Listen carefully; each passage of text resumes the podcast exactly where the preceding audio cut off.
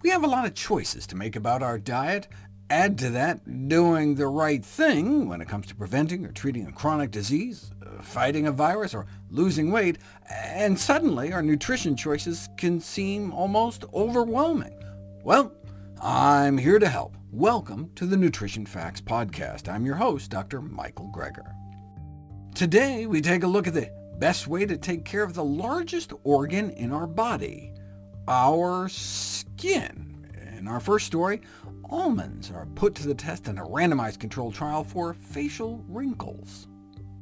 After my video on dates blew my mind, showing that eating just a few dates can significantly reduce the duration of labor during childbirth and improve the progression of labor, uh, but there are some surprising benefits attributed to nuts in randomized controlled trials, like how about a study on the effects of almond consumption on wrinkles? Where'd they even come up with the idea?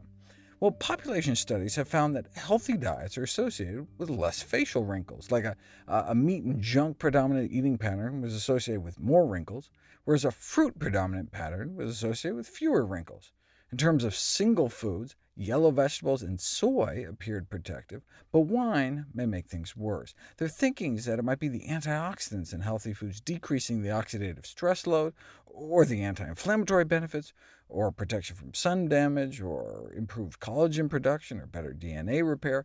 I've got videos on most of those topics. The bottom line is that eating healthier may reduce wrinkling, which could actually save lives if people started eating healthier to maintain a more youthful appearance and get all the chronic disease benefits as a happy side effect. Other studies found the same thing, supporting recommendations for more healthy foods like fruits, vegetables, and nuts. Here's another study that landed on yellow vegetables and greens as well. In this study, a high intake of vegetables, beans, and olive oil appeared to be protective against spots of precancerous sun damage, whereas a high intake of meat and dairy may make things worse. Prunes, apples, and tea seem particularly good, but this is a cross-sectional study, meaning just a snapshot in time. And maybe people who eat more meat are out barbecuing in the sun, or, or people who eat more prunes just use more sunblock. I mean, you can't know for sure if foods actually affect wrinkling until you put them to the test, but we had no such studies until now. Why study almonds? Because it was paid for by the Almond Board, of course. The researchers didn't know who was in the nut group, though, and who was in the control group when they were looking at the results. The nut group were given two ounces of nuts a day, like two palmfuls of nuts, and the control group was instead given nut-free snacks to eat instead, like nut-free granola bars or pretzels. Before and after, they got high-res facial photographs to quantify facial wrinkle depth and severity using a computer-based photographic analysis, and boom! The almond group had significantly decreased wrinkle severity compared with the control group by the end of the sixteen-week study. The paper concludes, our study demonstrates that daily almond consumption may reduce wrinkle severity. Now, they used a relatively large dose of two ounces a day, whereas you can get cardioprotective benefits of nuts from even less than a half an ounce. So who knows? Maybe they could have gotten away with using less. Here's the low-dose nut study they referenced, showing a significant drop in L D L cholesterol within six weeks, eating just a few almonds a day. ten grams is just like eight almonds a day. That's the nice thing about healthy foods. They just have good side effects. So global disease prevention strategies might benefit from emphasizing that a healthy diet is also linked to less facial wrinkling, and maybe vanity will help us prevent a few heart attacks in the bargain. In our next story, we discover how some foods appear protective against the development of skin wrinkles, while others may make them worse. The skin is the largest organ in the body, about twenty square feet, and the most vulnerable organ in the body, exposed to both the oxidizing effects of U V radiation from the sun and the oxidizing effects of oxygen in the air. And years of oxidant stress can take a toll. Over the years, skin becomes thinner, more easily damaged, loses volume, elasticity, and can sag and wrinkle. What can we do about it? Skin wrinkling. Can food make a difference? They measured healthfulness of skin using uh, a microtopographic method. It's cool. They, they make a, a mold of the back of your hand with a silicone rubber, peel it off, and then look at it under a microscope. Uh, but then as we age, our skin can get all coarse and flaccid. How can we stop it?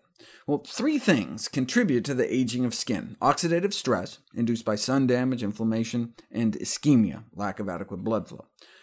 Oxidative stress means we need antioxidants. Under these circumstances, many skin antioxidants undergo depletion, must be replaced continuously in order to delay the otherwise inevitable deterioration, which would lead to skin aging. So plant foods would presumably help. And then inflammation and lack of blood flow. And so one might predict saturated fat, inflammation, and cholesterol, ischemia, might be associated with adverse effects on our skin. Let's see if our predictions hold up. In particular, a high intake of vegetables, uh, beans, peas, lentils, soy, and olive oil appeared to be protective against skin wrinkling, whereas a high intake of meat, dairy, and butter appeared to have an adverse effect. Prunes, apples, and tea appeared especially protective. A recent study, for example, found that green tea phytonutrients were able to protect skin against harmful U V radiation, help improve skin quality of women. After a few months on green tea, there was a sixteen percent reduction in skin roughness and a twenty-five percent reduction in scaling, as well as improved skin elasticity and hydration. Finally today, we asked the question, instead of treating sensitive skin topically with lotions and creams, why not treat it from the inside out with diet? About half of the American population says they have sensitive skin, uh, defined loosely as uh, tingling, chafing, burning, itching sensations when exposed to various environmental factors. A similar high prevalence has been reported throughout Japan and Europe, especially in women. Often, there are no obvious signs, and so it's often kind of dismissed by the medical community as a princess and the pea phenomenon, a mindset that has hindered the investigation of this problem. Uh, but now it's largely recognized as a genuine phenomenon of physiological origin, thought to arise from an alteration of the skin barrier, allowing potentially irritating substances to penetrate the skin and generate an inflammatory reaction. Okay, so what can we do about it? Well, recently, supplementation of flaxseed oil was found to diminish skin sensitivity and improve skin barrier function and condition. In a randomized, double-blind, twelve-week study, women were given about a half teaspoon of flaxseed oil a day internally versus safflower oil as a control. That's the amount of oil found in about a teaspoon and a half of flax seeds. After three months, there was a significant decrease in skin reddening in the flax group compared to the safflower group when an irritant chemical was painted on their forearms to measure skin sensitivity. Their skin also ended up significantly better hydrated, had significantly better barrier function, as evidenced by uh, lower transepidermal water loss, uh, skin that's less rough, less scaly, and smoother. You can actually see the changes in a close-up view of the skin. Uh, the skin looked pretty much just as dry and scaly before and after the safflower oil intervention, but significantly improved after the flaxseed oil. Uh, sensitive skin is typically treated you know, by topical application of lotion and creams, but you know, why not treat it from the inside? This study showed that daily supplementation with flaxseed oil improved skin appearance and led to a decreased skin sensitivity by improving epidermal barrier function and decreasing inflammation. The best source of flaxseed oil is within the flaxseed itself, right? Then you get all the nutrition of the whole food, and it's cheaper and more stable. Unlike the oil, you can bake with the seeds without destroying the omega threes, and even store ground flaxseed for a month at room temperature without spoilage or oxidation.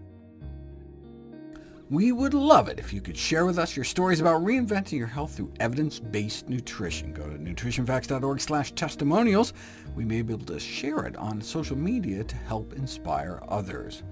To see any graphs, charts, graphics, images, or studies mentioned here, please go to the Nutrition Facts Podcast landing page. There you'll find all the detailed information you need, plus links to all the sources we cite for each of these topics. For a vital, timely text on the pathogens that cause pandemics, you can order the ebook, audiobook, or the hard copy of my latest book, How to Survive a Pandemic, or go to your local public library, for that matter. For recipes, check out my new How Not to Diet cookbook. It's beautifully designed with more than one hundred recipes for delicious and nutritious meals. And of course, all the proceeds I receive from all the sales of my books go to charity. Nutrition Facts dot org is a nonprofit, science-based public service where you can sign up for free daily updates on the latest in nutrition research via bite-sized videos and articles. Everything on the website is free.